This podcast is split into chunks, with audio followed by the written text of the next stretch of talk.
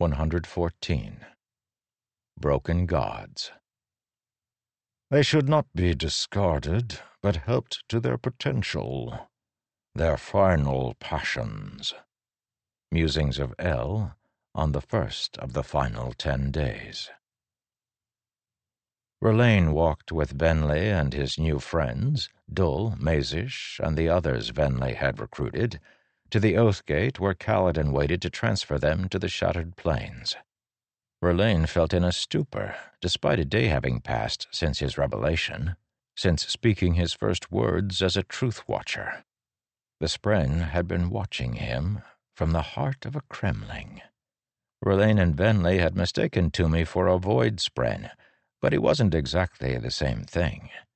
Once an ordinary mist spren, Tumi had let Sja-anat touch him, and in so doing make him into something new, a spren of both honor and odium. Tumi pulsed to a new rhythm, the rhythm of war, something he had learned recently, something important for his siblings to hear. Renarin knows, Rlain thought. He suggested you, Tumi said, and our mother told about you. He was right. Our bond will be strong, and you will be wondrous. We are awed by you, Rlain, the bridger of minds. We are honored. Honored. That felt good. To be chosen because of what he'd done. Kaladin waited for them at the transfer room. He made the transfer with the Sylblade. The air of the shattered plains was wetter and felt familiar to Rlain as they stepped onto a platform outside Narak. There they met with Leshwi and the other four fused, who, upon being transferred here earlier, had regained consciousness. Leshwi hovered over and tipped her head toward Kaladin in respect. You could stay here at Narak, Kaladin said to her. We'd welcome your aid. We fought against our own to preserve lives, Leshwi said. We do not wish that to continue. We will find a third option outside this war, the path of the listeners. We'll find our way out here, Venli said to Confidence. Somehow. Well, Go with honor, then, Kaladin said, and with the Queen's promise. If you change your minds, or if you and yours need refuge, we'll take you in. The Heavenly Ones took to the air, humming to praise. They began lowering the new listeners and their supplies down into the chasm for the hike eastward. With the high storm past, and with Fused to watch for chasm fiends from above, they should be able to make their way to the eastern flats where the other listeners had gone. Rlain gave Venli a hug and hummed to praise. I don't deserve any of this, she whispered to him. I was weak, Rlain. Then start doing better, he told her, pulling back. That is the path of radiance, Venli. We're both on it now. Write me via Spanreed once you find the others and give my best to Thude and Harvo if they made it. She hummed to appreciation. You will come to us soon? Soon, he promised, then watched her go. Kaladin stepped up beside Rlain and rested a hand on his shoulder. Rlain couldn't feel the plate, though it was apparently always there, invisible but ready when needed. Like a shard blade, but made up of many spren. Kaladin didn't ask if Rlain wanted to leave with the others. Rlain had established that he needed to stay, at least until Renarin returned. Beyond that, well, there was something Rlain had started to fear. Something nebulous, but, once it occurred to him, persistent. If the humans had a chance to win this war, but at the expense of taking the minds of all the singers as they'd done in the past, would they take it? Would they enslave an entire people again, if given the opportunity? The thought disturbed him. He trusted Kaladin and his friends, but humankind? That was asking a lot. Someone needed to remain close in order to watch and be certain. He would visit the listeners, but he was a radiant, and he was Bridge 4. Urithiru was his home. Come on, Kaladin said. It's time to go give Teft a proper send-off. Among friends. Taravangian's vision expanded. His mind expanded. His essence expanded. Time started to lose meaning. How long had he been like this? He became the power. With it, he began to understand the Cosmere on a fundamental level. He saw that his predecessor had been sliding toward oblivion for a long, long time. Weakened by his battles in the past, then deeply wounded by honor, this being had been enslaved by the power. Failing to claim Dalinar, then losing the tower and Stormblessed, had left the being frail, vulnerable. But the power was anything but frail. It was the power of life and death, of creation and destruction, the power of gods. In his specific case, the power of emotion, passion, and, most deeply, the power of raw, untamed fury, of hatred unbound. In this new role, Taravangian had two sides. On one was his knowledge, ideas, understandings, truths, lies. Thousands upon thousands of possible futures opened up to him, millions of potentials, so numerous that even his expanded godly mind was daunted by their variety. On the other side was his fury. The terrible fury, like an unbridled storm, churned and burned within him. It, too, was so overwhelming he could barely control it. He was aware of what he'd left behind in the mortal realm. Szeth had long since climbed to his feet and sheathed Nightblood. Beside him, the assassin had found a burned-out corpse, mostly eaten by the sword's attack. That was Rayse, Taravangian's predecessor, but Szeth wasn't able to tell. The sword had consumed clothing and most of the flesh, leaving bits of stone-gray bone. They think that's me, Taravangian thought, reading the possible futures.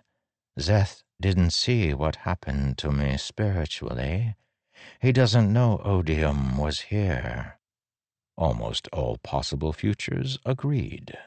Szeth would confess that he'd gone to kill Taravangian, but somehow Taravangian had drawn Nightblood, and the weapon had consumed him. They thought him dead. He was free free to destroy, to burn, to wreak havoc and terror upon those who had doubted him. No, no, free to plan, to devise a way to save the world from itself. He could see so far, see so much. He needed to think, to burn, no, to plot, to, to. Taravangian was startled as he became aware of something else a growing power nearby, visible only to one such as him, a godly power, infinite and verdant. He was not alone. They gave Teft a king's funeral, soul casting him to stone. A sculptor would be commissioned to create a depiction of Phendorana to erect next to him. The sibling said there was a room, locked away, where the ancient Radiants stood forever as stone sentries. It would feel good to see Teft among them, in uniform and looking at them all with a scowl despite the embalmer's best efforts. It felt right. All of Bridge 4 came, except for Rock.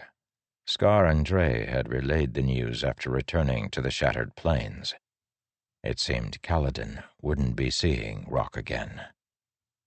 Together, the men and women of Bridge 4 praised Teft, drank to him, and burned prayers for him in turn. Afterward, they sought a tavern to continue celebrating in a way Teft would have loved, even if he wouldn't have let himself participate. Kaladin waited as they drifted away. They kept checking on him, of course, worried for his health, worried about the darkness. He appreciated each and every one of them for it, but he didn't need that type of help today.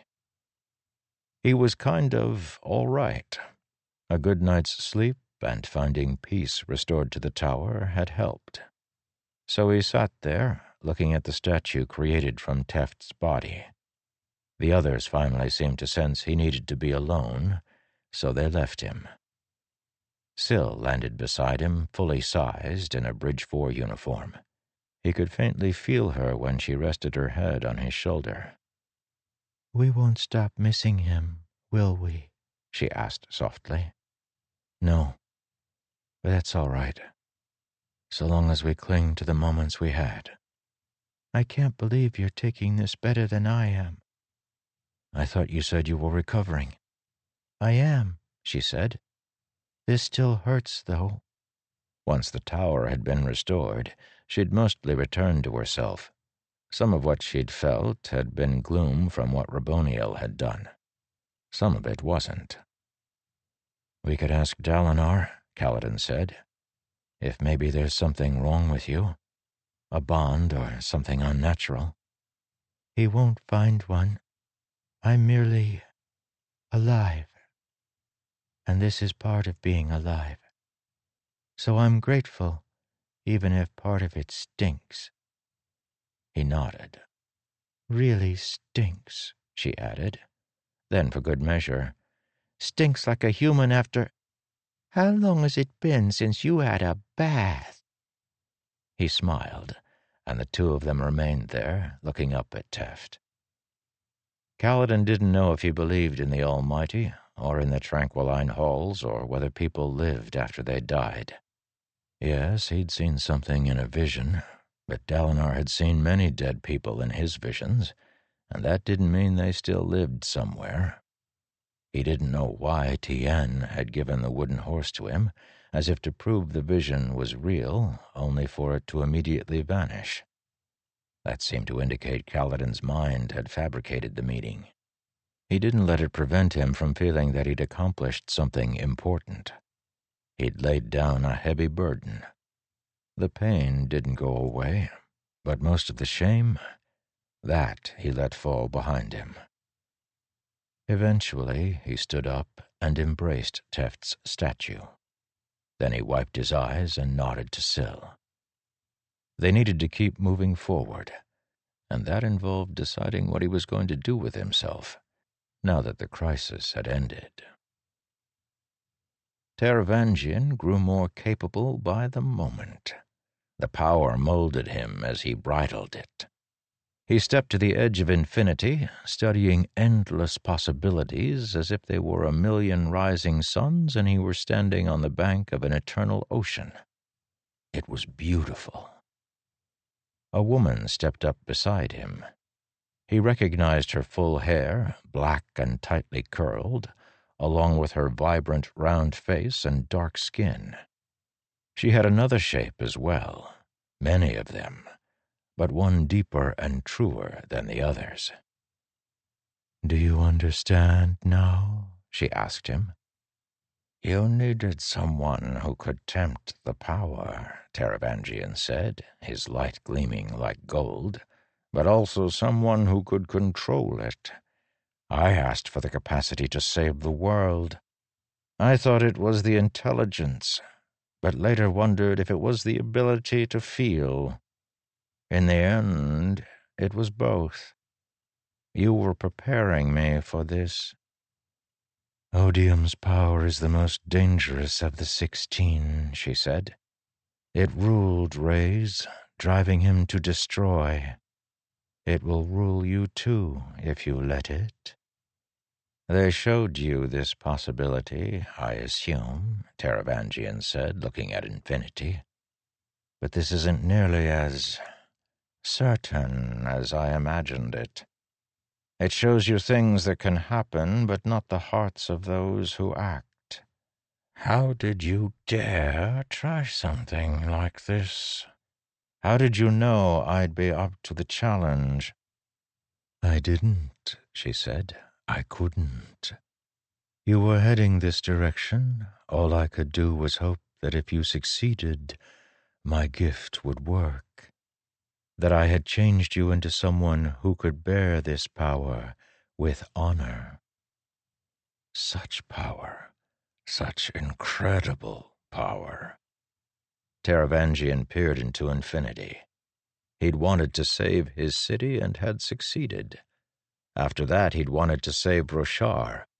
He could do that now. He could end this war. Storms, Dalinar and Odium's contract, which bound Taravangian just as soundly, would do that already.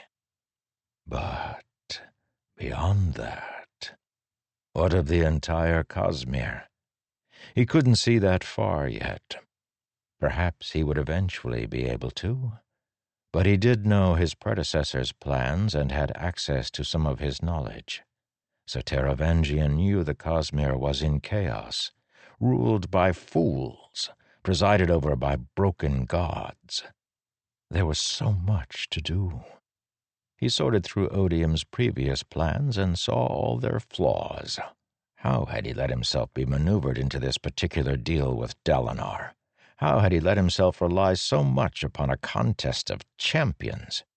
Didn't he know? The way to win was to make sure that, no matter the outcome, you were satisfied. Odium should never have entered a deal he could not absolutely control. It can still be done, Taravangian realized, seeing the possibilities so subtle that his predecessor had missed. Yes, Dalinar has set himself up to fail. I can beat him. Taravangian, Cultivation said, holding her hand out to him. Come, let me teach you about what you've been given. I realize the power is overwhelming, but you can control it. You can do better than Rayse ever did. He smiled and took her hand. Inside, he exulted. Oh, you wonderful creature, he thought. You have no idea what you have done. He was finally free of the frailties of his body and position that had always controlled and defined him. He finally had the freedom to do what he desired. And now, Taravangian was going to save them all. 115. Testament. Yes, I look forward to ruling the humans. Musings of El on the first of the final ten days. Shallan sat by candlelight, writing quietly in her notebook. Adolin pulled his chair up beside her. She looks better, he said, than she did when I saw her in the market. But I don't know, Shallan. Shallan put down the pen, then took his hands, glancing to the side, where, in their little chamber in lasting integrity, her first spren sat on a chair, Pattern standing beside her and humming. Had the limp fibers of her head pattern straightened? In talking with Pattern, they'd decided upon an Alethi name for Shallan's previous cryptic, one that fit, best they could tell, with the meaning of her individual pattern. Testament does seem better, Adolin, Shallan said. Thank you for speaking with her. Maya sat on the floor, cross legged, in a kind of warrior's pose. She hadn't recovered completely, but she was improved. And though she still didn't say much, Shallan doubted many beings, human or spren, had ever spoken words quite so valuable as Maya had at the trial. One might say, by simple economics, that Maya was one of the best orators who ever existed. If you aren't going to say much, then you might as well make what you do say means something. It gave them hope that whatever Shallan had done to Testament could also be repaired. I'll try to explain everything Maya and I have done, Adolin said, as honor spren bells rang somewhere near. But the truth is, I don't think either of us know. And I'm not exactly an expert on all this. Recent events considered? I think you're the only expert. Shallan reached up and cupped his face. Thank you, Adolin. For? Being you. I'm sorry for the secrets. You did tell me, he said. Eventually. He nodded toward the knife with the gemstone, still unused, which rested beside her open notebook on one side of the table. The cube Mraize had sent rested on the other side. The bells are ringing. Time? She removed her hand and situated herself at the desk. Adolin fell silent, waiting and watching as Shallan lifted the top of Mraize's cube. With help from Kalak, they'd gotten it open without harming the thing inside. A spren in the shape of a glowing ball of light, a strange symbol at the center. No one here recognized the variety of spren, but Wit called it a Sion. Are you well, Ayle? Shallan asked. It was said like A lay. Yes, the spren whispered. You can come out of the cube. You don't need to live in there anymore. I'm supposed to stay. I'm not supposed to talk to you, to anyone. Shallan glanced at Adolin. The odd spren resisted attempts to get it free. It acted like an abused child. Another in the list of Mraize's crimes, Radiant thought. Agreed, Shallan replied. Radiant remained. They agreed that once they found the right path, she would eventually be absorbed as Veil had been. For now, Shallan's wounds were still fresh, practically bleeding. But what she'd done would finally let her begin to heal. And she knew why Pattern had always been so certain she would kill him, and why he'd acted like a newly bonded spren when she'd begun noticing him on the ship with Jasnah. The simple answer was the true one. He had been newly bonded. And Shallan had not one shard blade, but two. She still had questions. Things about her past didn't completely align yet, though her memory was no longer full of holes. There was much they didn't understand. For example, she was certain that during the years between killing Testament and finding Pattern, her powers had still functioned in some small ways, some of this, Kalak said, had to do with the nature of Deadeyes. Before the Recreance, they had never existed. Kalak said he thought this was why Mraize was hunting him. Something to do with the fall of the Singers and the Knights Radiant, so long ago, and the imprisoning of a specific Spren. Contact Mraize, please, Spren, she whispered to the ball of light. It is time. The ball floated into the air, and the next part took barely a moment. The globe of light shifted to make a version of his face, speaking to her. Little knife, the face said in Mraize's voice. I trust the deed has been done? I did it, Shallan said. It hurts so much. But she is gone. Excellent. That. She, little knife, Veil and I are one now, Mraize, Shallan said, resting her hand on her notebook, which contained the fascinating things Kalak had told her about other worlds, other planets, places he desperately wished to see. Like the other heralds, Kalak wasn't entirely stable. He was unable to commit to ideas or plans. However, to one thing he had committed. He wanted off Roshar. He was convinced that Odium would soon take over the world completely and restart torturing all the heralds. Kalak would do practically anything to escape that fate.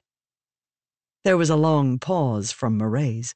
Shallan, he finally said, we do not move against other ghost bloods. I'm not one of the ghost bloods, Shallan said. None of us ever were. Not fully. And now we are stepping away. Don't do this. Think of the cost. My brothers? Is that what you're referencing? You must know by now that they are no longer in the tower, Mraize. Pattern and Wit got them out before the occupation even occurred. Thank you for this Sion, by the way. Wit says that unbound ones are difficult to come by, but they make for extremely handy communication across realms. You will never have your answers, Shallan. I have what I need. Thank you very much, she said, as Adolin put a comforting hand on hers. I've been speaking to Kalak, the herald. He seems to think the reason you're hunting him is because of an unmade. Ba-Ado-Mishram? The one who connected to the singers long ago, giving them forms of power? The one who, when trapped, stole the singers' minds and made them into parshmen? Why do you want the gemstone that holds Ba Edo Mishram, Mraize? What are you intending to do with it? What power do the ghost bloods seek with a thing that can bind the minds of an entire people? Mraize didn't respond. The Sion, imitating his face, hovered in place, expressionless. I'll be returning to the tower soon, Shallan said, along with those honor spren who have decided, in light of recent revelations, to bond with humans. When I do, I expect to find you and yours gone. Perhaps if you cover yourself well, I won't be able to track you down.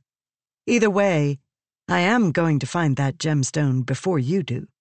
And if you get in my way, well, it will be a fun hunt, wouldn't you say? This will not end well for you, Shallan, Mraize said. You make an enemy of the most powerful organization in all the Cosmere. I think we can handle you. Perhaps. Can you handle my master? Can you handle her master? Thaidakar? Shallan guessed. Ah, so you've heard of him. The Lord of Scars, Wit calls him. Well, when you next meet this Lord of Scars, give him a message from me. He comes here in Avatar only, Mraize said.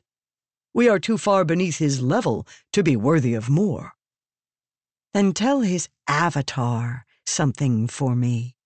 Tell him we're done with his meddling. His influence over my people is finished. She hesitated, then sighed. Wit had asked nicely. Also, Wit says to tell him, Deal with your own stupid planet, you idiot. Don't make me come over there and slap you around again. So it must be, Mraize said. Know that in doing this, you have moved against the Ghost Bloods in the most offensive of ways. We are now at war, Shallan. You've always been at war, Shallan said. I've finally picked a side. Goodbye, Mraize. End contact. The floating spren molded into a globe instead of Mraize's face. Shallan sat back, trying not to feel overwhelmed. Whoever they are, Adolin said. We can handle them. Ever optimistic? Well, he had good reason. With the leaders of the Honor Spren in disgrace, and lasting integrity open again to all who would visit, he had accomplished his mission. He'd been correct all along, both about the Honor Spren and about Shallan herself. Shallan reached forward and flipped to the next page in her notebook, where she'd done a drawing using Kalak's descriptions. It showed a pattern of stars in the sky and listed the many worlds among them. Shallan had kept her head down too long. It was time to soar. The listeners raised bows toward Venli as she walked up to their camp, alone after insisting that the others stay back a few hundred feet. She didn't blame the listeners for turning weapons against her. They assumed she had come to finish the job she'd started. So she raised her hands and hummed to peace, waiting and waiting and waiting. Finally, Thude himself emerged from behind their fortification of piled rocks. Storms, it was good to see him. By the counts they'd done from the air, almost all of them must have made it through the Narrows and out this side. A thousand listener adults, along with many children. Thude approached, wearing war form, but he stopped short of striking range. Venli continued to stand and hum, feeling a hundred bows focused on her. This eastern plain beyond the hills was a strange place, so open and full of a surprising amount of grass. Storms? Venli? Thude turned to dash back behind the fortifications. She realized he must have just now seen her patterns. She was wearing a form he'd never known, so of course he hadn't recognized her from a distance. Thude! she called out, taking in enough stormlight to glow in the daylight. Thude, please? He stopped, seeing her light. Did my mother make it? she asked Longing. Is she alive? She is, he called. But her mind is gone. I think I might have a way to heal her. Traitor! he shouted. You think I believe you? You would have had us killed. I understand, she said softly to Consolation. I deserve everything you can call me, and more. But I'm trying as I never did before. Please, listen to what I have to say.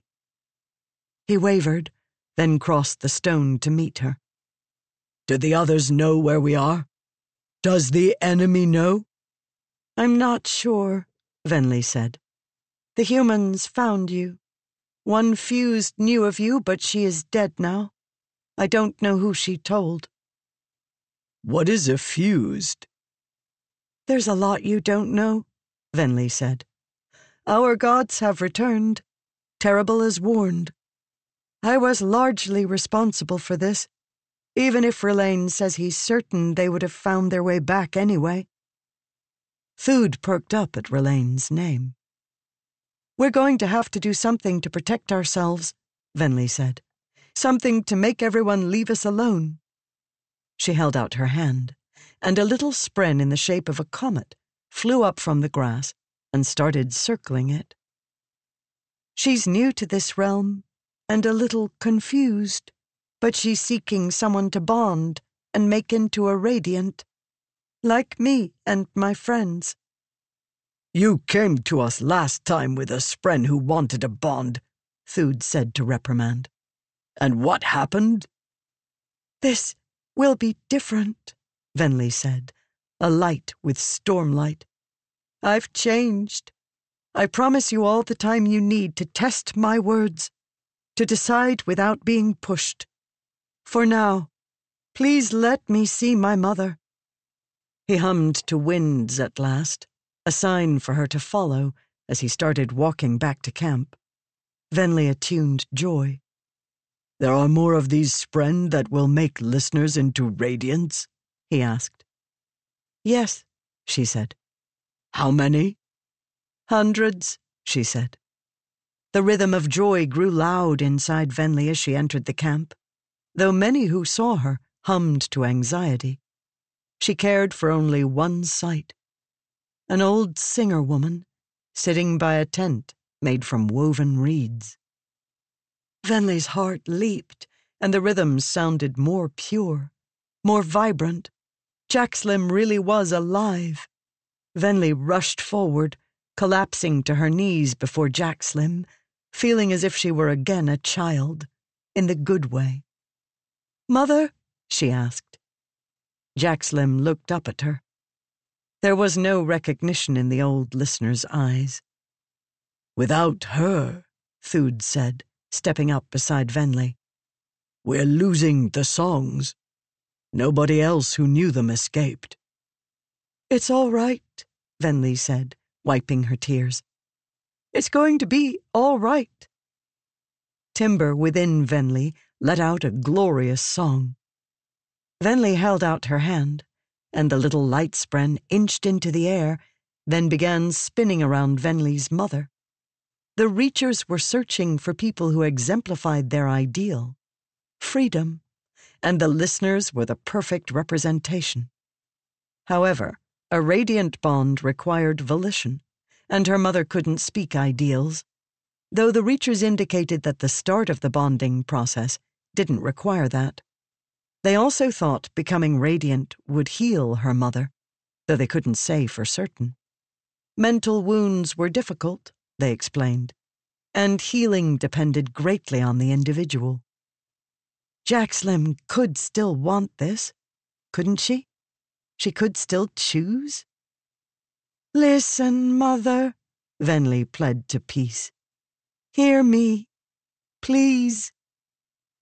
Venli began singing the Song of Mornings, the first song she'd learned, her mother's favorite. As she sang, listeners gathered around, lowering their weapons. They started humming rhythms to match hers. When she finished, Thude knelt beside her. The little spren had slipped into Jaxlim's body to seek her gem heart, but no change had happened yet. Venli took out a stormlight sphere but her mother did not drink it in. It was beautiful, Thude said. It's been too long since I heard one of the songs. I will restore them to you, Venli whispered. If you'll have me. I understand completely if you won't. But I've brought other radiants with me, my friends, along with some of the enemy who have chosen to defect and become listeners. Thude hummed to skepticism. Again, if you turn me aside, that is understandable, Venli said. But at least listen to my friends. You're going to need allies to survive in this new world, a world of surge binders. We can't go alone as we did before. We're not alone, Thude said. I think you'll find that things have changed for us, as they have for you. Venli hummed to consideration. Then she heard a scraping sound, like rock on rock, or claws on rock. A shadow fell over Venli, and she started, staring up at a powerful long neck with a wicked arrowhead face on the end. A chasm fiend, here, and no one was panicking. Storms. That's, she whispered. That's how you got out of the chasms that night? During the storm? Thude hummed confidence. Before she could demand answers, something else interrupted her. A voice. Venli? Venli? Is that you? Venli looked down to see that her mother's eyes had focused, seeing her. Your words, Venli, a distant female voice said in her mind, are now accepted. 116. Mercy. Nearly as much as I look forward to serving you, newest odium who was so recently one of them. You understand. And you are the one I've been waiting to worship.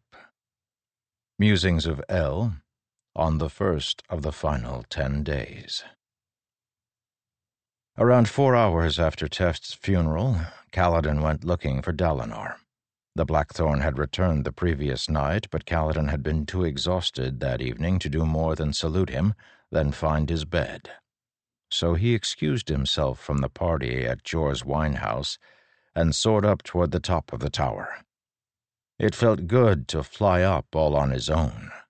Here, as reported by the messenger who'd brought him the news, Kaladin and Syl found the bondsmith, uh, the Stormfather's bondsmith, taking reports with Navani, the other bondsmith. That was going to take some getting used to. Kaladin and Syl intended to linger outside the small council room until Dalinar finished his current meeting, but as soon as he saw them, he broke it off and came trotting over. Kaladin, he said, I've been meaning to speak with you. You've been busy, sir. Kaladin said. He glanced down at his uniform. Maybe I shouldn't be wearing this. Dalinar actually blushed. What a remarkable sight. About that, he said. I should have known I couldn't and shouldn't try to relieve someone like you from. Sir, Kaladin interrupted. He glanced at Syl, who nodded. He turned back to Dalinar. Sir, you were right. I had a lot of healing to do before I should be in command again. Even still? Dalinar asked, glancing at Kaladin's forehead and the missing brands. After what you've accomplished? After swearing the fourth ideal? The ideals don't fix us, sir, Kaladin said. You know that. We have to fix ourselves. Perhaps with a little help. He saluted. We were on the correct path with me, sir. I need to take time away from the battle. Maybe so much time that I never return to full command. I have work to do, helping men like me and Dabbid. I'd like your permission to continue. Granted, Dalinar said. You've grown, soldier. Few men have the wisdom to realize when they need help. Fewer still have the strength to go get it. Well done. Very well done. Thank you, sir, Kaladin said. Dalinar hesitated. Something seemed to be troubling him. He put his hands behind his back, watching Kaladin. Everyone else was celebrating, not Dalinar. What is it, sir? Kaladin asked. I haven't made it public knowledge yet, but Odium and I have set a time for our contest of champions. That's excellent, Kaladin said. How long? Ten days. Ten days? Dalinar nodded. Syl gasped, and Kaladin felt a spike of alarm. He'd always kind of thought He'd spent this year assuming that. Sir, Kaladin said, I can't. I know, son, Dalinar said quietly. You weren't right for the champion job anyway. This is the sort of thing a man must do himself.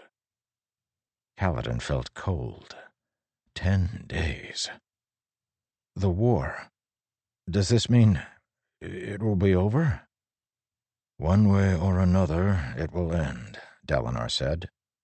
The terms will enforce a treaty in ten days following the contest. The contest will decide the fate of Alethkar, among other items. Regardless, the hostilities will continue until that day, and so we must remain vigilant. I expect the enemy to make a play to capture what he can before the treaty finalizes borders. I perhaps made a miscalculation there. Regardless, an end is in sight, but I'm going to need help from someone before this contest arrives. The fight won't simply be a sword fight. I can't explain what it will be. I don't know that I understand yet either, but I'm increasingly confident I need to master what I can of my powers. I don't know if I can help with that, sir, Kaladin said. Though we share a surge, our abilities seem very different. Yes, but there is one who can help me. Unfortunately, he's insane. And so, Kaladin, I do not need you as a soldier right now. I need you as a surgeon. You are of the few who personally understand what it means to have your own mind betray you. Would you be willing to go on a mission to recover this individual and find a way to help him, so he can help me? Of course, sir, Kaladin said. Who is it? The Herald Ishi, Dalinar said, creator of the Oath Pact, herald of truth, and original binder of the fused. Syl whistled softly. Sir, Kaladin said, feeling unnerved, ten days isn't enough to help someone with ordinary battle shock. It will take years, if we can even find proper methods. To help a herald, well, Sir, their problems seem far beyond mine. I know, soldier, Dalinar said, but I think Ishar's malady is supernatural in nature, and he gave me clues to help him recover. All I need from you now is an agreement to help, and a willingness to travel to Shinovar in somewhat, uh, odd company. Sir? Kaladin asked. I'll explain later, Dalinar said. I need time to think this over, decide what I really want to do. Kaladin nodded, but glanced at Syl, who whistled again. Ten days, she said. I guess it's happening. Dalinar started back toward his meeting, then paused and reached for something on a nearby table. A flute. Wit's flute. Lift had this, Dalinar said, handing it toward Kaladin. She said that Dab had recognized it as yours. It is, Kaladin said with awe. How is Lift, by the way? My lunch is gone, Dalinar said, so I'd say she's doing fine. We found her spren once the tower was restored, and they have, for some reason, decided to begin carrying around a bright red chicken. He sighed. Anyway, she said she found that flute in a merchant's bin down in the breakaway, one who sells salvage from the shattered plains. There might be other things your men were forced to abandon there. Huh. Did she say which merchant? Kaladin asked. The pursuer drew in a deep, angry breath as he woke. Then he screamed in rage. It felt good to have lungs again. It felt good to shout his frustration. He would continue to scream it. Killed. A second time. By that windrunner. That insolent mortal who thought his victory was due to his skill and not raw luck. The pursuer screamed again, glad for the sound to accompany his fury. His voice echoed. He was someplace dark but enclosed. That made him pause. Shouldn't he be out in the storm? Are you quite done, defeated one? A voice said in their language, but with no rhythm. The pursuer sat up, twisting to look around. Who dares call me he cut off as he saw who stood on the other side of the room, lit only by a void light sphere held casually in his hand. A sleek figure looking out a dark window, his back to the pursuer. The figure had twisting horns on his head and carapace that reflected the light wrong. He always ripped off his natural carapace formations at each rebirth, then replaced them with metal inclusions. They were incorporated into his body by voidlight healing and his own special talents. El, the one with no title. The pursuer silenced himself. He didn't fear this fused. He feared no one, but to El, he did not complain. Where am I? the pursuer asked instead. Why have I been reborn so quickly? I was on Braize for barely a day before I felt the pull. We didn't want to wait, El said softly, still facing away from the pursuer. No rhythms. El was forbidden rhythms. So we had it done the old way, the way before the storms. I thought Odium wasn't doing that any longer. Our new god made an exception, defeated one. The pursuer grunted, picking himself up off the ground. They gave your title to another, you know, a human. I've heard. Disrespectful, the pursuer said to derision. It should have remained unused. Give me that void light. I need to recharge myself to earn back my legacy. Earn back? The pursuer forced himself to keep his tone respectful, to not shout. The one with no title could be difficult. I will hunt the mortal who killed me, the pursuer said. I will kill him and then anyone he ever loved. I will murder mortal after mortal until my vengeance is recognized, my atonement made. I assume you all know this if you couldn't wait for me to be reborn. So give me that damn void light. El turned, smiling in the shadows. It is for you, Lezian. Excellent, the pursuer said, stalking forward. But you mistook me, El said. When we said we did not want to have to wait for your rebirth, it was not your convenience that troubled us, but mine. I am very curious, you see, and you were the sole appropriate subject. Subject for what? the pursuer asked, reaching the window and looking out over Kholinar at night. Oh, to see if this really works. El raised the void light sphere, and the pursuer saw it was attached to a knife. Did the light look wrong somehow, warping the air around the gemstone? I think this might hurt, El said, then grabbed the pursuer by the front of his beard. Enjoy this final passion, defeated one. He plunged the knife down as the pursuer struggled, and his soul ripped itself apart. Kaladin walked the now bright streets of the breakaway, bathed in cool, steady light from above. The transformation the tower had undergone already was amazing. The air had become as warm as it was in Azir, an envelope of temperate weather that extended out to the fields.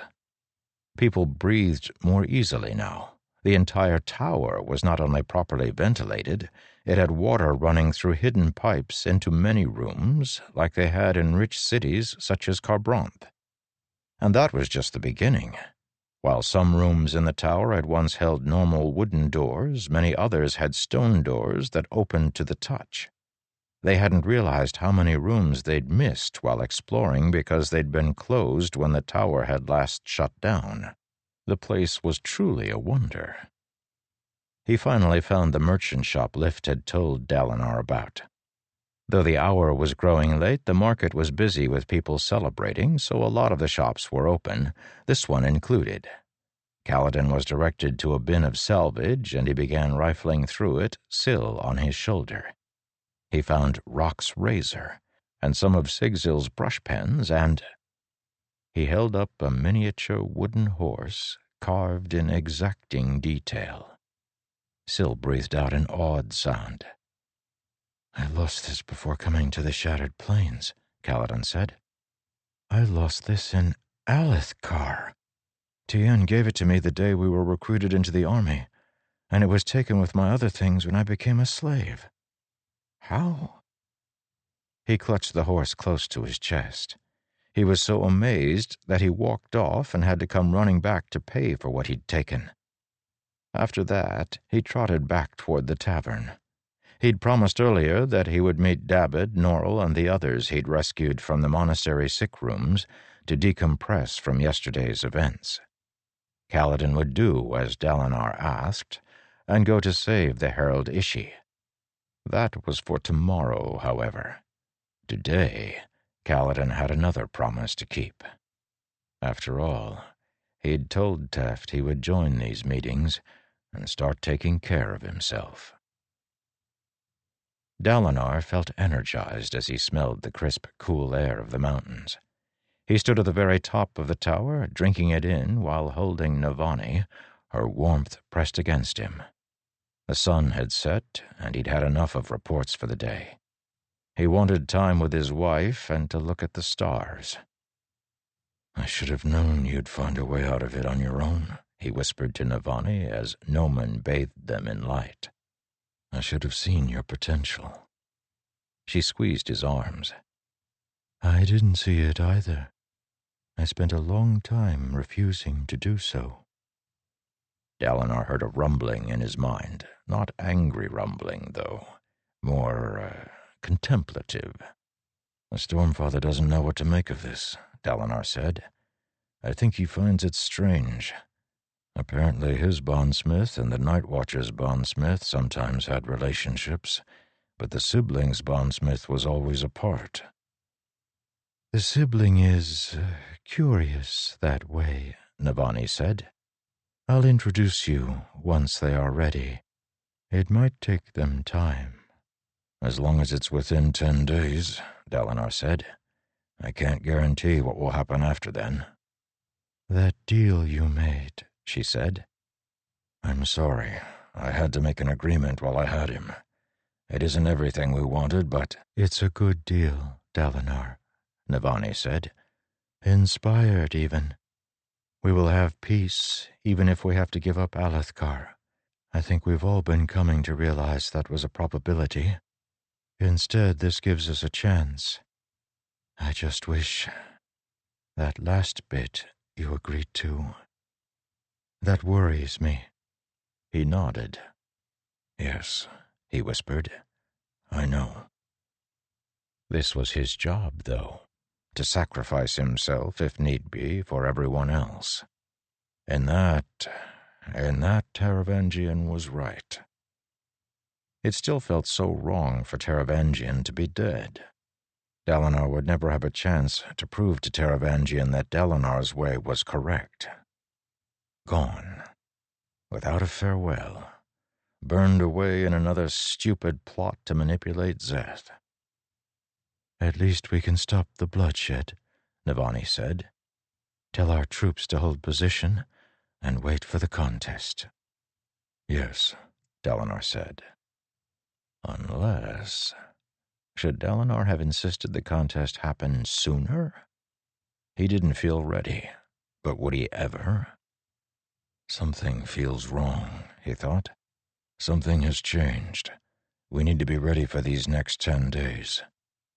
He felt that truth like a twisting in his stomach.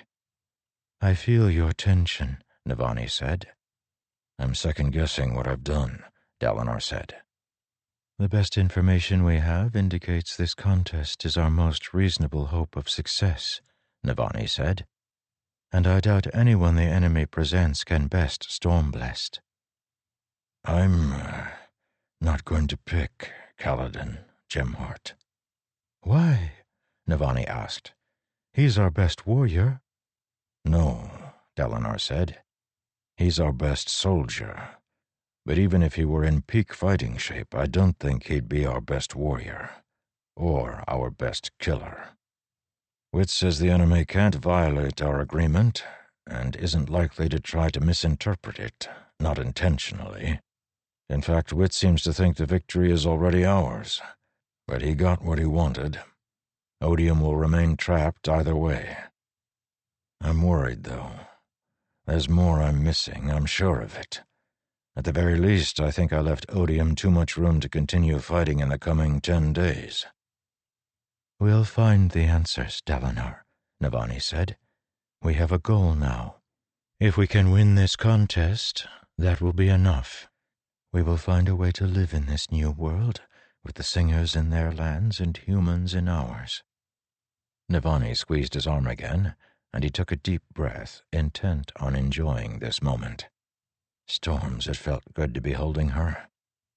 Beneath them, the tower's lights shone brightly in the night, and down in the corridors, it was positively warm. He'd had to come all the way up here to smell mountain air. I should have known, Dalinar repeated, about you. I don't think so, Navani said. It was a remarkable stroke of luck that I figured it all out. Not luck, Dalinar said. Conviction, brilliance. I was scared for you, but should have remembered when I was scared of you, and realized how much danger the fused were in by trying to take your fabrials from you. You are incredible. You've always been incredible. She breathed out a long, contented sigh. What? he said. It's good to hear someone say that. He held her for an extended moment of peace. But eventually, their crowns came calling. People came looking for Navani to settle something regarding the tower, and she was forced to leave. Dalinar lingered on the top of the tower. He settled down on the edge, putting his legs over the side, the place where Kaladin had reportedly leapt into the darkness of the storm. You were wise to give the Windrunner more time during his fall, the Stormfather said, approaching Dalinar. You were wise to show mercy. It's an important concept to learn, Dalinar said to him. The more you study it, the more human you will become. I do not wish to become human, the Stormfather said. But perhaps I can learn. Perhaps I can change. That's all it takes, Dalinar said. A willingness. You are wrong, though. I do understand mercy. I have expressed it on occasion. Really? Dalinar said, curious. When? 117. One final gift. Fourteen months ago. Eshonai hit the ground of the chasm in a furious splash. Above, the battle for Narak continued, and the rest of the listeners summoned the Everstorm. She should be leading them. She was foremost among them. She leaped to her feet and shouted to a dozen horrible rhythms in a row her voice echoing in the chasm. It did no good. She had been defeated by the human shard bearer, sent tumbling into the chasms. She needed to get out of here and find the fight again. She started trudging forward. Though the water came up to her waist, the flow was not swift. It was merely a constant, steady stream from the weeping, and in shard plate she was able to walk against the current her greaves flooded with chill water. Which way was which? The lack of light confused her, but after a moment of thinking, she realized she was being silly. She didn't need to go either direction. She needed to go up. The fall must have dazed her more than she'd realized. She picked a rough feeling section of wall and began clawing her way up. She managed to get halfway to the top using the awesome gripping strength of shard plate, the rhythm of conceit pounding in her ears. But then the way the chasm wall bulged presented a problem. In the darkness, she couldn't find a proper handhold, and the flashes of lightning above were too brief to help. Lightning?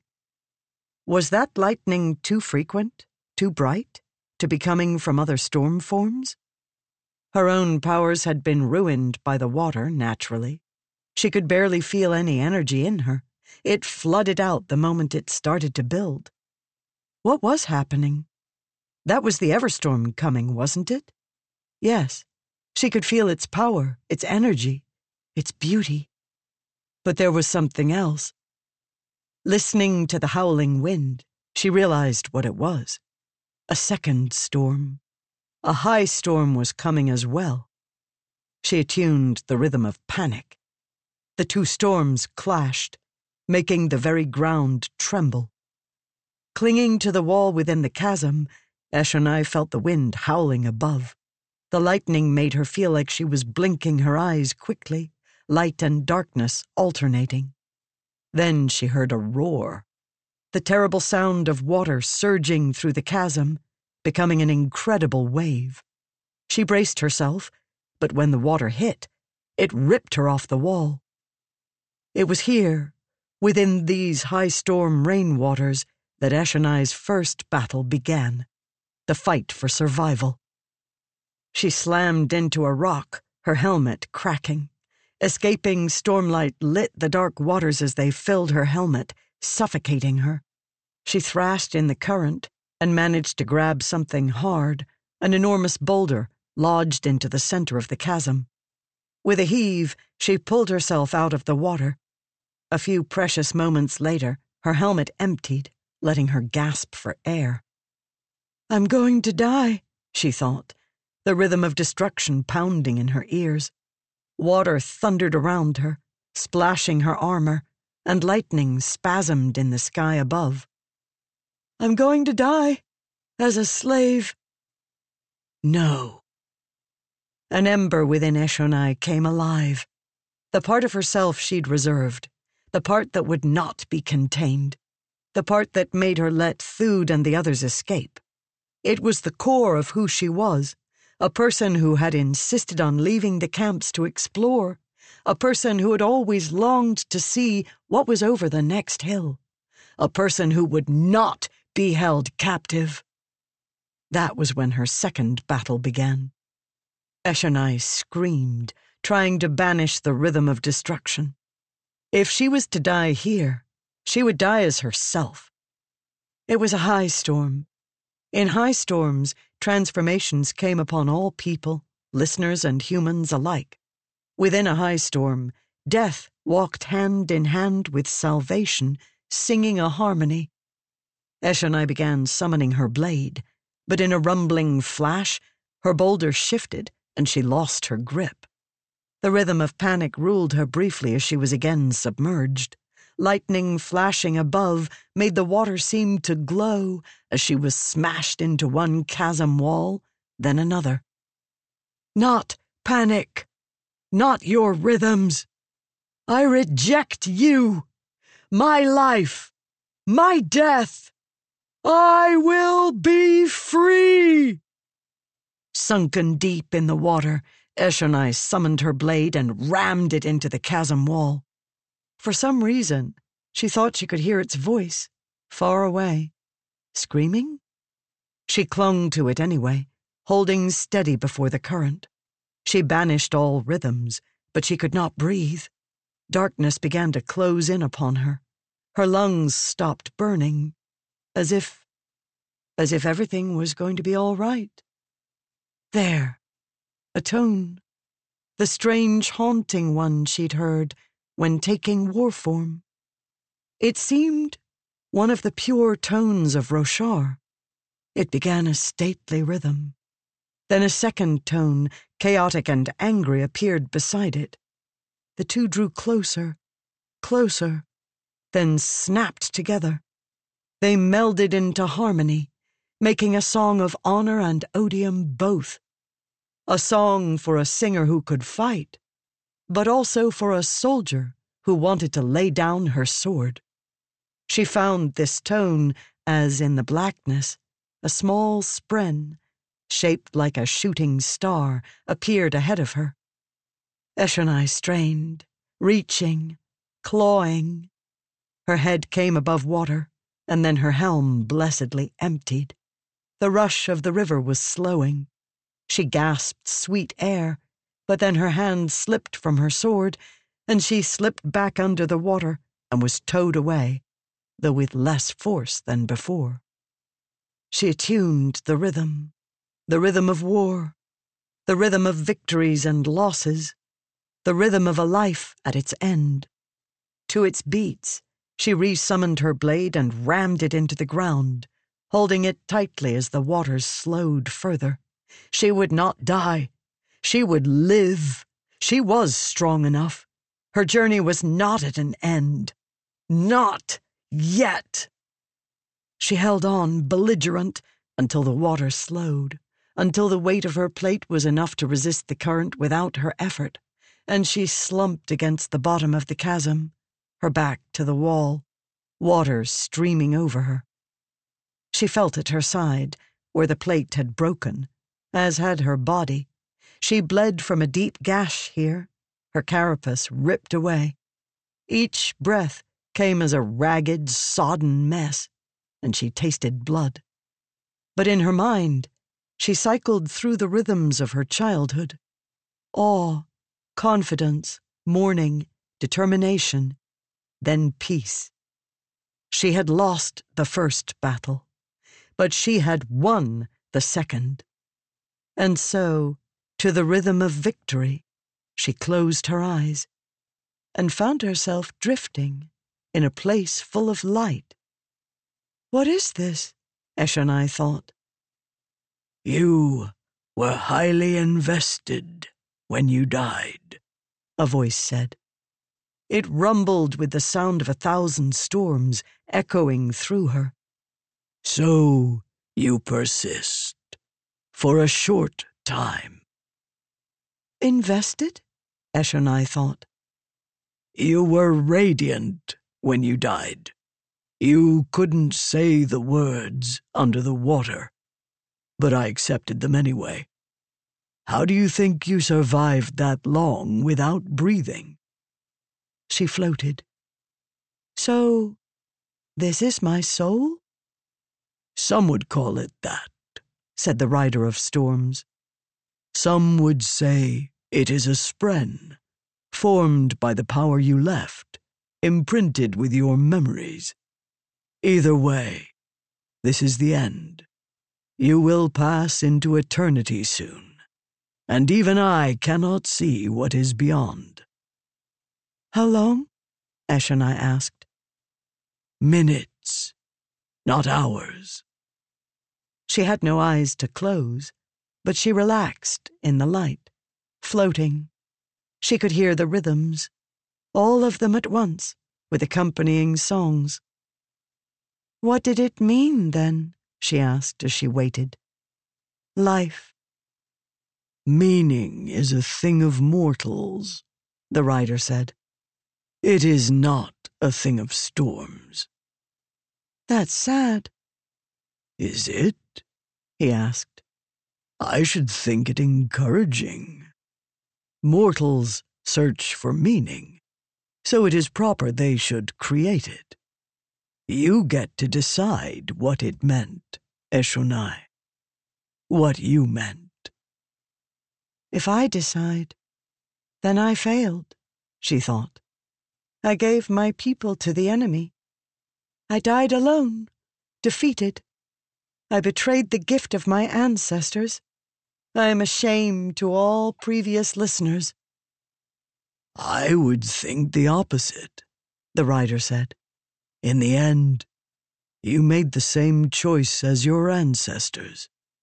You gave away power for freedom.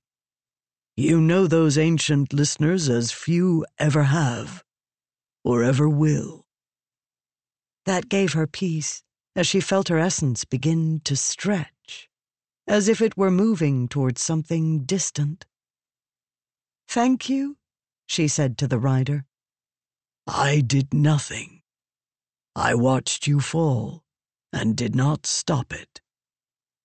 The rain cannot stop the bloodshed, she said, fading. But it washes the world afterward anyway. Thank you. I could have done more, the rider replied. Perhaps I should have. It is enough. No, he said. I can give you one final gift. Eshonai stopped stretching, and instead found herself pulled toward something powerful. She had no eyes, but she suddenly had an awareness. The storm she had become the storm. She felt every rumble of thunder as her heart beat. Watch, the rider said. You wanted to know what was beyond the next hill? See them all. She soared with him, enveloping the land, flying above it. Her rain bathed each and every hill, and the rider let her see the world with the eyes of a god. Everywhere the wind blew, she was. Everything the rain touched, she felt. Everything the lightning revealed, she knew. She flew for what felt like an eternity, sustained by the rider's own essence. She saw humans in infinite variety. She saw the captive Parshmen, but saw the hope for their freedom. She saw creatures, plants, chasms, mountains, snows. She passed it all everything. The entire world. She saw it. Every little piece was a part of the rhythms. The world was the rhythms. And Eshonai, during that transcendent ride, understood how it fit together. It was wonderful. When the rider finished his passage, exhausted and limping as he passed into the ocean beyond Shinovar, she felt him let go. She faded, but this time she felt her soul vibrating. She understood the rhythms as no one ever could, without having seen the world as she had. Farewell, Eshonai, the rider of storms said. Farewell, radiant. Bursting with songs, Eshonai let herself pass into the eternities, excited to discover what lay on the other side. Epilogue Dirty Tricks Wit strolled the hallways of Elhokar's old palace on the shattered plains, searching for an audience. He flipped a coin in the air, then caught it before snapping his hand forward and spreading his fingers to show that the coin had vanished. But of course it was secretly in his other hand, palmed, hidden from sight. Storytelling, he said to the hallway, is essentially about cheating. He tucked the coin into his belt with a quick gesture, keeping up the flourishes of his other hand as a distraction. In a moment, he could present both hands empty before him. He added to the theatrics by pushing back his sleeves. The challenge, he said, is to make everyone believe you've lived a thousand lives. Make them feel the pain you have not felt, make them see the sights you have not seen, and make them know the truths that you have made up. The coin appeared in his hand, though he'd simply slipped it out of his belt again. He rolled it across his knuckles, then made it split into two, because it had always been two coins stuck together. He tossed those up, caught them, and then made them appear to be four, adding the two he'd been palming in his other hand. You use the same dirty tricks for storytelling, Wit said, as you do for fighting in an alley. Get someone looking the wrong direction so you can clock them across the face. Get them to anticipate a punch and brace themselves so you can reposition. Always hit them where they aren't prepared. With a flourish, he presented both hands forward, empty again. On his coat, Design made a peppy humming sound. I found one, she said. In your belt. Hush, Wit said. Let the audience be amazed. The audience? Wit nodded to the side, where a few odd spren were following in the air. Almost invisible and trailing red light. Wind spren but the wrong color. She was expanding her influence, that old one was. He was curious where it would lead, also horrified. But the two emotions were not mutually exclusive. I don't think they care about your tricks, Design said. Everyone cares about my tricks. But you can make the coins vanish with light weaving, she said. So it doesn't matter how many you hide in your belt, and if you do something amazing, everyone will assume it was done with Surgebinding. Wit sighed, tossing four coins in the air, then catching them and presenting one solitary coin. They don't even use those for money here, Design added, so you'll only distract them. Use spheres. Spheres glow, Wit said, and they're tough to palm. Excuses. My life is only excuses. He wound the coin around his knuckles. The illusion without light weaving is superior design. Because it's fake? Because the audience knows it's fake, Wit said. When they watch and let themselves be amazed, they are joining in the illusion. They're giving you something vital, something powerful, something essential. Their belief.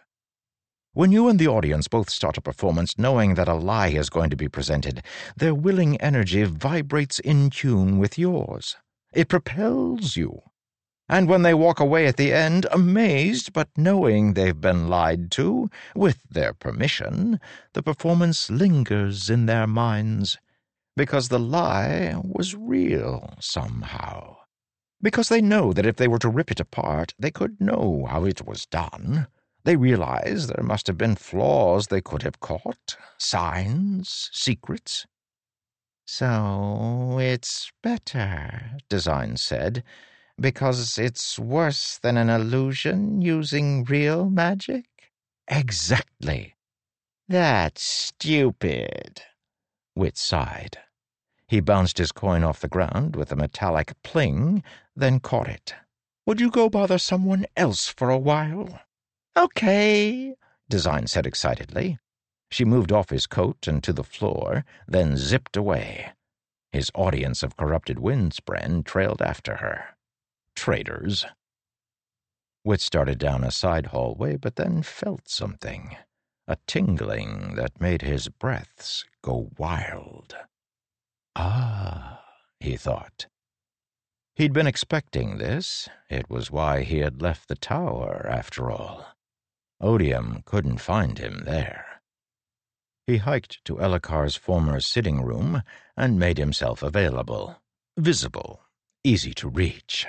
Then, when the presence entered the nondescript stone chamber, Wit bowed. Welcome, Rayse," Wit said. It's been not nearly long enough. I noticed your touch on the contract, a dramatic voice said in his head. You've always been a clever one, Wit said. Was it my diction that clued you in, my keen bargaining abilities, or the fact that I included my name in the text? What game do you play here? A game of sense. What? Sense, odium. The only kind I have is nonsense. Well, and some sense. But scents are nonsense here, too, so we can ignore them. Scents are mine aplenty, and you never cared for the ones I present, so instead the sense that matters is the sense Dalinar sensibly sent you. I hate you. Rayse, dear, Wit said, you're supposed to be an idiot. Say intelligent things like that too much, and I'll need to reevaluate. I know you adjusted the contract, trying for an advantage. How does it feel to know that Dalinar bested you? I shall have my vengeance, Odium said. Even if it takes an eternity, Cephandrius, I will destroy you. Enjoy that, Wit said, striding toward the door. Let me know how the brooding treats you. I spent a century doing it once, and I think it improved my complexion. So interesting, Odium said. How did I never see you there in all my planning? Tell me, whom would you pick as champion if you were in my place? Why does it matter? Wit asked. Humor me. Wit cocked his head. There was something odd about this change in tone from Odium. Asking whom Wit would choose? Rayse wouldn't care to know. Never mind, Odium said quickly. It matters not. Whomever I pick, they will destroy Dalinar's champion. Then I will use him and my minions on this planet to finally do whatever I wish. Yes, but where will you find that many willing horses? Wit said continuing on his way out the door. He started whistling as Odium's presence remained behind. That had gone exactly as he'd imagined, except that last part. He slowed, turning the words over in his mind. Was Rayse growing more thoughtful? Wit didn't need to worry, did he? After all this, Odium would be safely imprisoned no matter what happened. There was no way out. Unless. Wit's breath caught, but then he forced himself to keep whistling and walking. A power slammed into him from behind. A golden energy, infinite and deadly. Wit's eyes went wide, and he gasped, sensing something horribly wrong about that power. I have made an error, I see, the power said, soft and thoughtful. I am new to this. I should not have pushed for information. It's all about giving you what you expect. Even a being thousands of years old can be tricked. I know this from personal experience now. Who are you? Wit whispered. Odium, the power said. Let me see. I cannot harm you. But here, you have used this other investiture to store your memories, haven't you?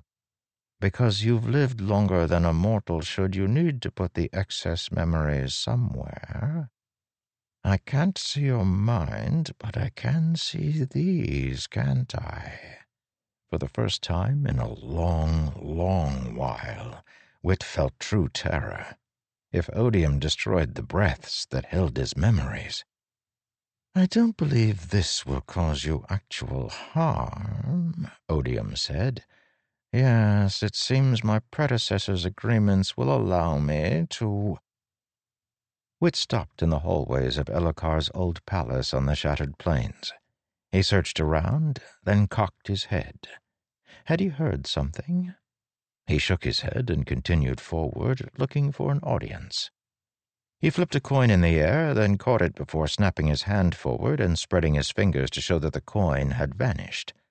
But of course it was secretly in his other hand, palmed, hidden from sight. Storytelling, he said to the empty hallway, is essentially about cheating.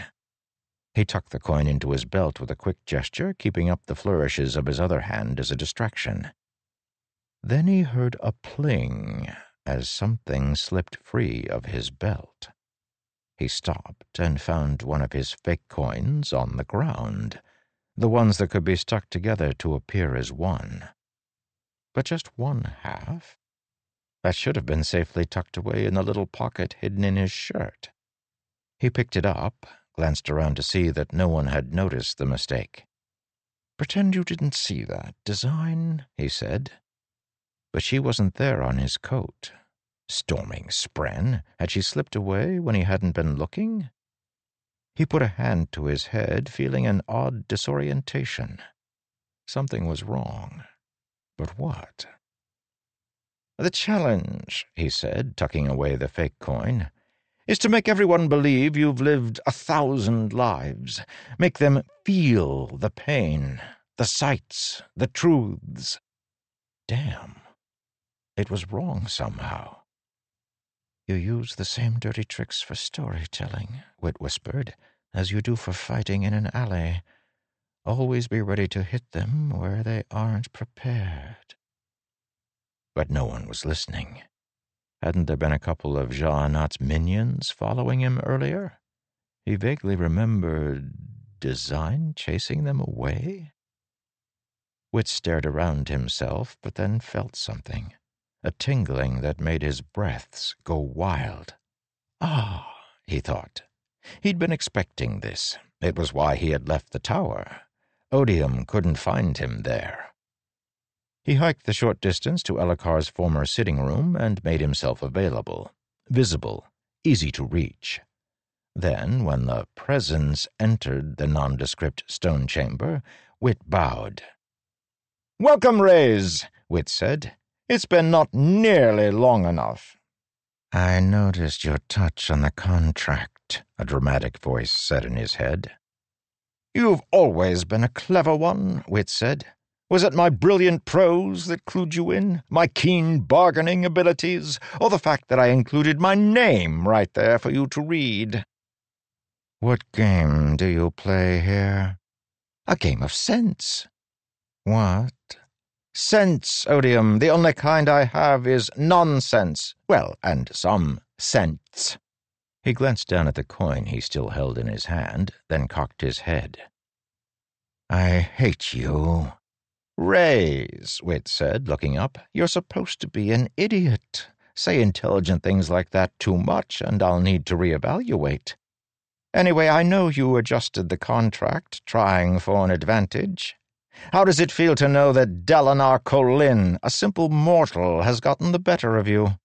I shall have my vengeance, Odium said, even if it takes an eternity, Cephandrius. I will destroy you. Enjoy that, Wit said, striding toward the door. Let me know how you enjoy the time with yourself. The Beyond knows no one else can stand your company. It doesn't matter, Odium roared. My champion will destroy Dalinar's, and then I will use him and my other minions here to do whatever I wish. Yes, well, Wit said from the door. Once you're done, at least try to remember to wash your hands. He slammed the door, then spun and continued on his way. He tried to find a tune to whistle, but each one sounded wrong. Something was fiddling with his perfect pitch. Odium's presence had remained behind. Was something wrong? Don't trouble yourself, he thought. This is working. After all, Wit's first face to face meeting with Odium in over a thousand years had gone exactly as he had imagined. The end of Book Four of The Stormlight Archive. End note. Burdens, our calling. Songs of home, a knowledge. Knowing a home of songs called Our Burden. Ketek, written by El., fused scholar of human art forms, to commemorate the restoration of the sibling. Poem is curious in its intentional weighting of the last line, where Alethi poets traditionally weight the center word and build the poem around it. Singers, it can be seen, have a different interpretation of the art form. Ars Arcanum The Ten Essences and Their Historical Associations 1. Yes. Gemstone, sapphire, essence, zephyr. Body focus, inhalation. Soul casting properties, translucent gas, air. Primary and secondary divine attributes, protecting, leading. 2. Nan. Gemstone, smokestone, essence, vapor. Body focus, exhalation soul casting properties, opaque gas, smoke, fog, primary and secondary divine attributes, just, confident. 3. Chach, gemstone, ruby, essence, spark, body focus, the soul, soul casting properties, fire, primary and secondary divine attributes, brave, obedient. 4. Vev. Gemstone, diamond. Essence, lucentia. Body focus, the eyes. Soul casting properties, quartz, glass, crystal. Primary and secondary divine attributes, loving, healing. 5. Palah. Gemstone, emerald. Essence, pulp. Body focus, the hair. Soul casting properties, wood, plants, moss. Primary and secondary divine attributes learned, giving. 6. Shash, gemstone, garnet, essence, blood, body focus, the blood, soul casting properties, blood, all non oil liquid. Primary and secondary divine attributes creative, honest. 7. Betab, gemstone, zircon, essence, tallow, body focus, oil, soul casting properties, all kinds of oil, primary and secondary divine attributes, wise, careful. 8. Kak, gemstone, amethyst, essence, foil, body focus, the nails, soul casting properties, metal. Primary and secondary divine attributes. Resolute, builder. 9. Tanat. Gemstone, topaz, essence, talus. Body focus, the bone. Soul casting properties, rock and stone. Primary and secondary divine attributes dependable, resourceful. 10. Ishi. Gemstone, heliodor, essence, sinew, body focus, flesh, soul casting properties, meats, flesh, primary and secondary divine attributes, pious, guiding. The preceding list is an imperfect gathering of traditional Vorin symbolism associated with the ten essences. Bound together, these form the double eye of the Almighty an eye with two pupils representing the creation of plants and creatures. This is also the basis for the hourglass shape that was often associated with the Knights Radiant. Ancient scholars also placed the ten orders of Knights Radiant on this list, alongside the heralds themselves, who each had a classical association with one of the numbers and essences. I'm not certain yet how the ten levels of void binding, or its cousin, the old magic, fit into this paradigm, if indeed they can. My research suggests that indeed there should be another series of abilities that is even more esoteric than the void bindings.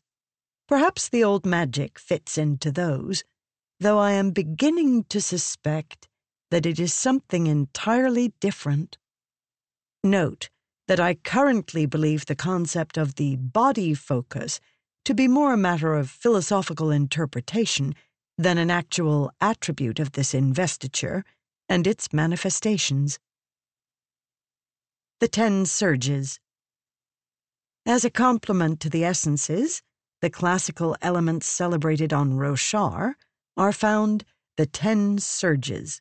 These, thought to be the fundamental forces by which the world operates, are more accurately a representation of the ten basic abilities offered to the heralds and then the knights radiant by their bonds. Adhesion, the surge of pressure and vacuum. Gravitation, the surge of gravity. Division, the surge of destruction and decay. Abrasion, the surge of friction. Progression, the surge of growth and healing or regrowth. Illumination, the surge of light, sound, and various waveforms. Transformation, the surge of soul casting. Transportation, the surge of motion and realmatic transition. Cohesion, the surge of strong axial interconnection. Tension, the surge of soft axial interconnection. On the creation of fabrials. Five groupings of fabrials have been discovered so far.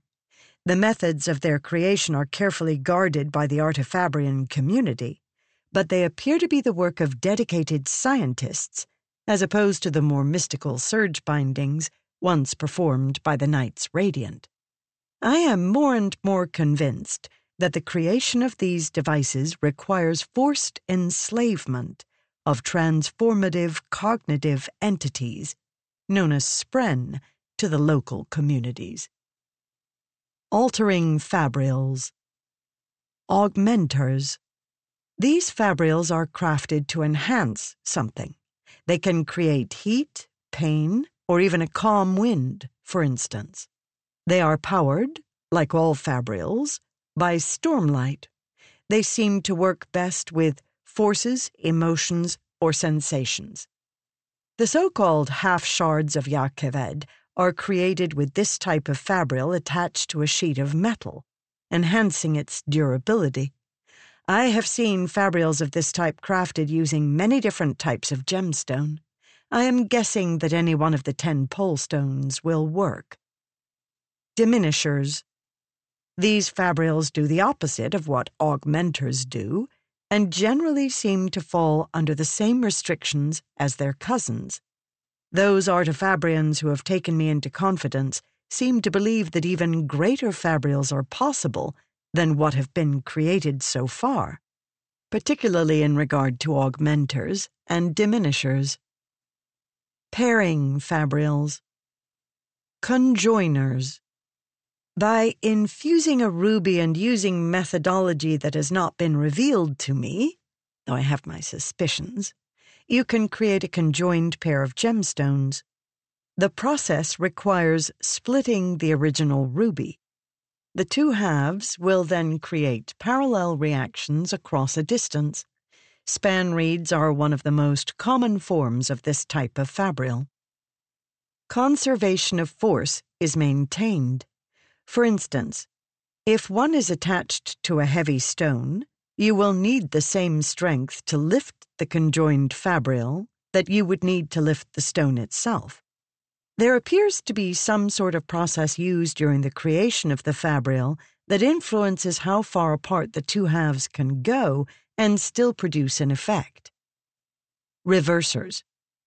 Using an amethyst instead of a ruby also creates conjoined halves of a gemstone, but these two work in creating opposite reactions.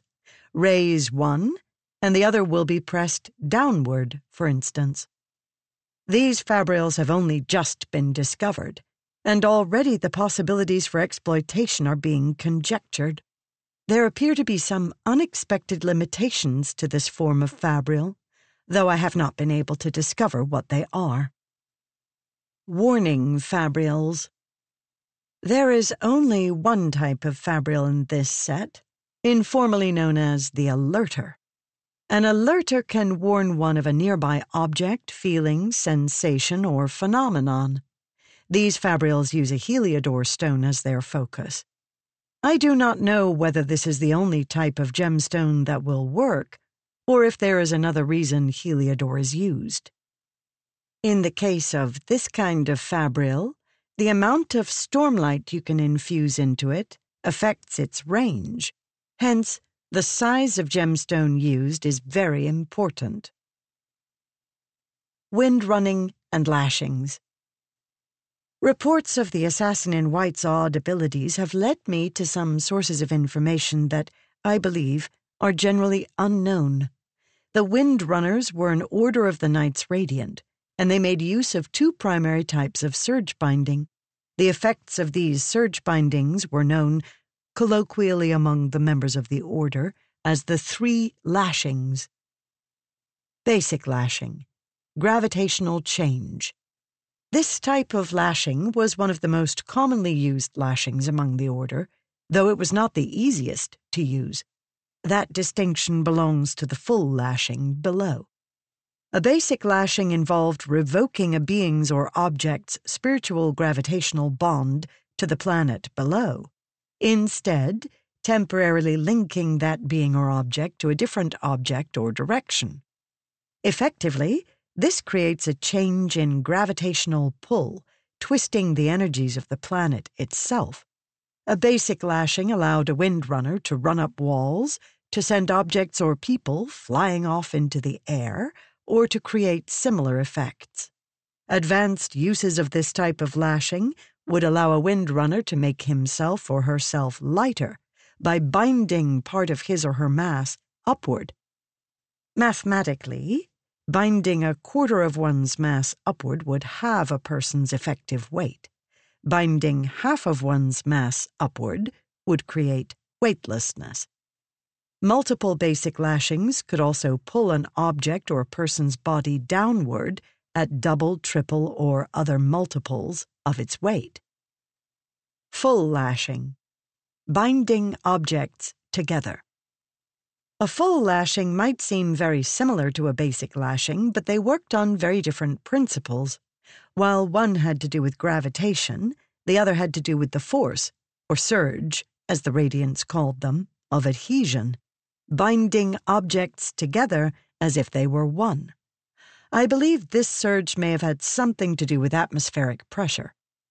To create a full lashing, a windrunner would infuse an object with stormlight, then press another object to it.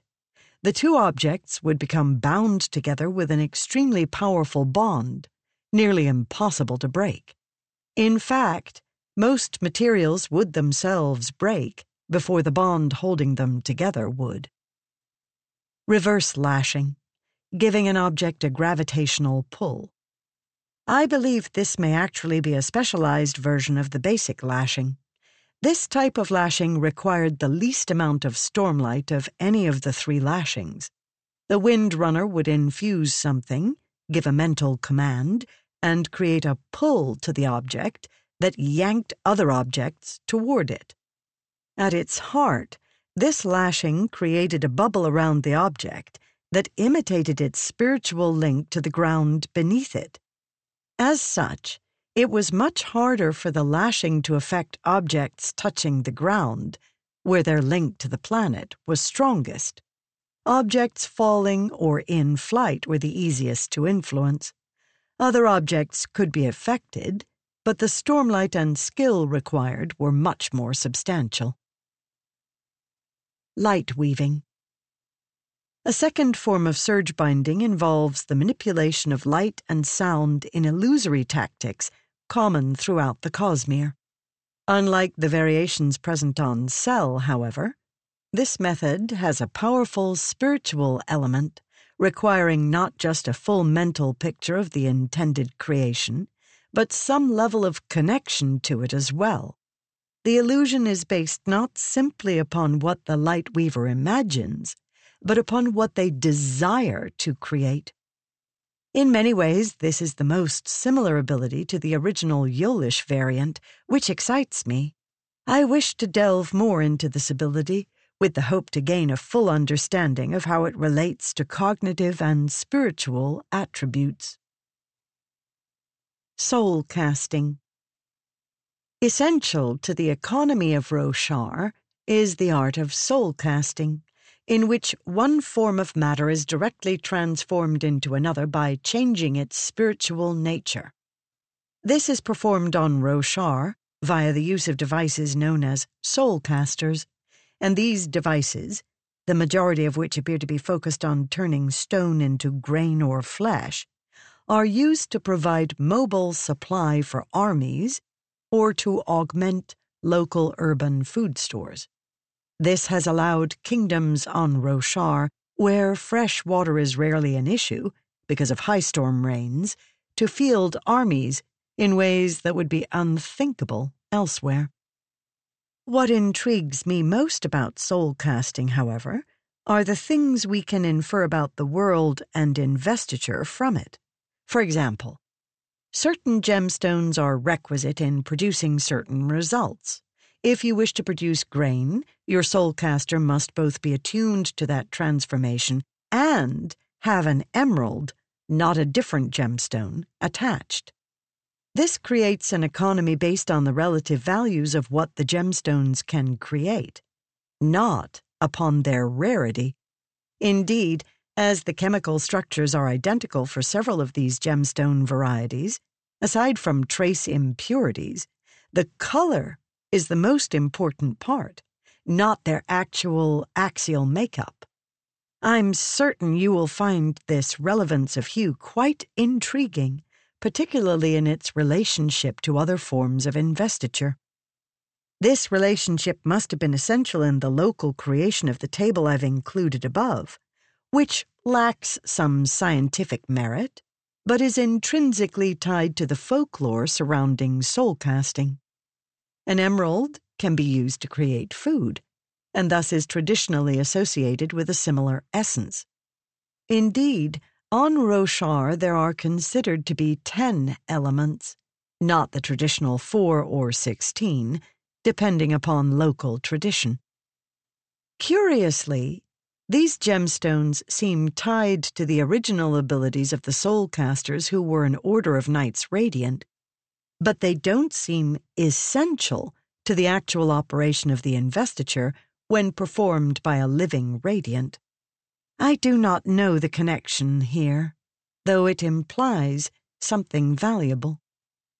Soulcasters, the devices, were created to imitate the abilities of the surge of soul casting or transformation. This is yet another mechanical imitation of something once available only to a select few within the bounds of an invested art. The honor blades on Roshar, indeed, may be the very first example of this, from thousands of years ago. I believe this has relevance to the discoveries being made on Scadrial and the commoditization of allomancy and feruchemy. Stone shaping. As I've had further occasion to study the use of investiture on Roshar and the curious manifestation of it known as surge binding, I've found occasion to ruminate further on the nature of intent and connection. The power known as stone shaping, as practiced by the orders of stone wards and will shapers, is an excellent example of this. This ability manipulates the surge of cohesion and is in many ways a cousin to the axial manipulation known as microkinesis, as both grant the ability to manipulate the forces that bind individual axes together. Fortunately, in my explorations, it appears that stone shaping is far less explosive of a power, bounded by the rules that honor placed upon it to protect from the mistakes that happened on Yolen. Nevertheless, a practiced stone ward or will shaper can mold stone as if it were clay, weakening the bonds between axes. Indeed, this can be done to other materials as well, I'm led to believe, but stone is the easiest and most common application. This is not simply a chemical process. Normally, one might expect heat to be involved to excite the axis, but this is not the case. Indeed, it is the intent of the user that is relevant here. The stone senses the desire of the stone ward, and the practitioner is able to shape it through desire as much as through physical force. I don't believe I properly understood the way investiture responds to the conscious intent of the user until I read of the interactions of Spren and sapient beings on Roshar. There is so much to learn here, and so much to explore. I have sent my best agent to embed among the stone wards.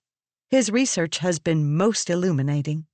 It suggests there are three ways we can look at the nature of intent as it relates to stone shaping.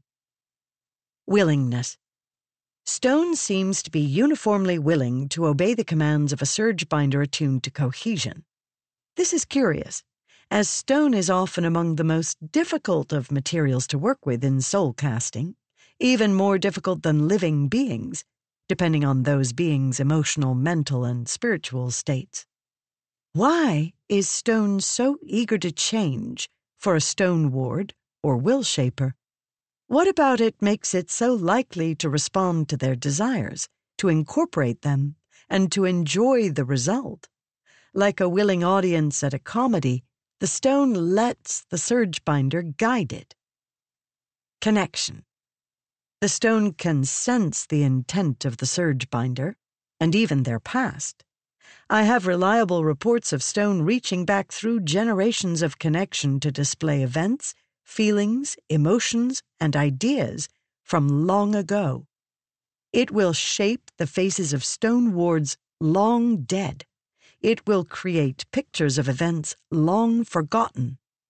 What I initially dismissed as an inferior form of microkinesis is indeed much more focused and, in some ways, more remarkable. There is a divining property to stone shaping I had not thought to find. Command. The stone shaper must often make a command, mental or verbal, to truly control the stone. This is much like many other arcana around the Cosmere and is in itself not that novel. However, I find electrifying the news out of the mountains of Ur that their current queen seems to have been able to command the creation of an anti investiture. Long theorized, this will be my first true evidence it is possible and can only be created through intent. I think that perhaps Foyle, deep within his ocean, would find this information supports my theories over his.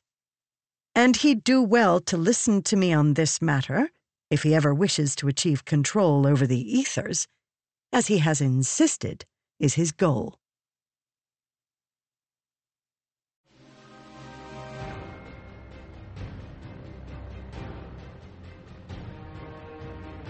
We hope you've enjoyed this production of Rhythm of War Book 4 of the Stormlight Archive, a Macmillan audio production for Tor Books. This title was produced by Steve Wagner. Post production by Listen Up Audiobooks. Text copyright 2020 Brandon Sanderson. Production copyright 2020 by Macmillan Audio. All rights reserved.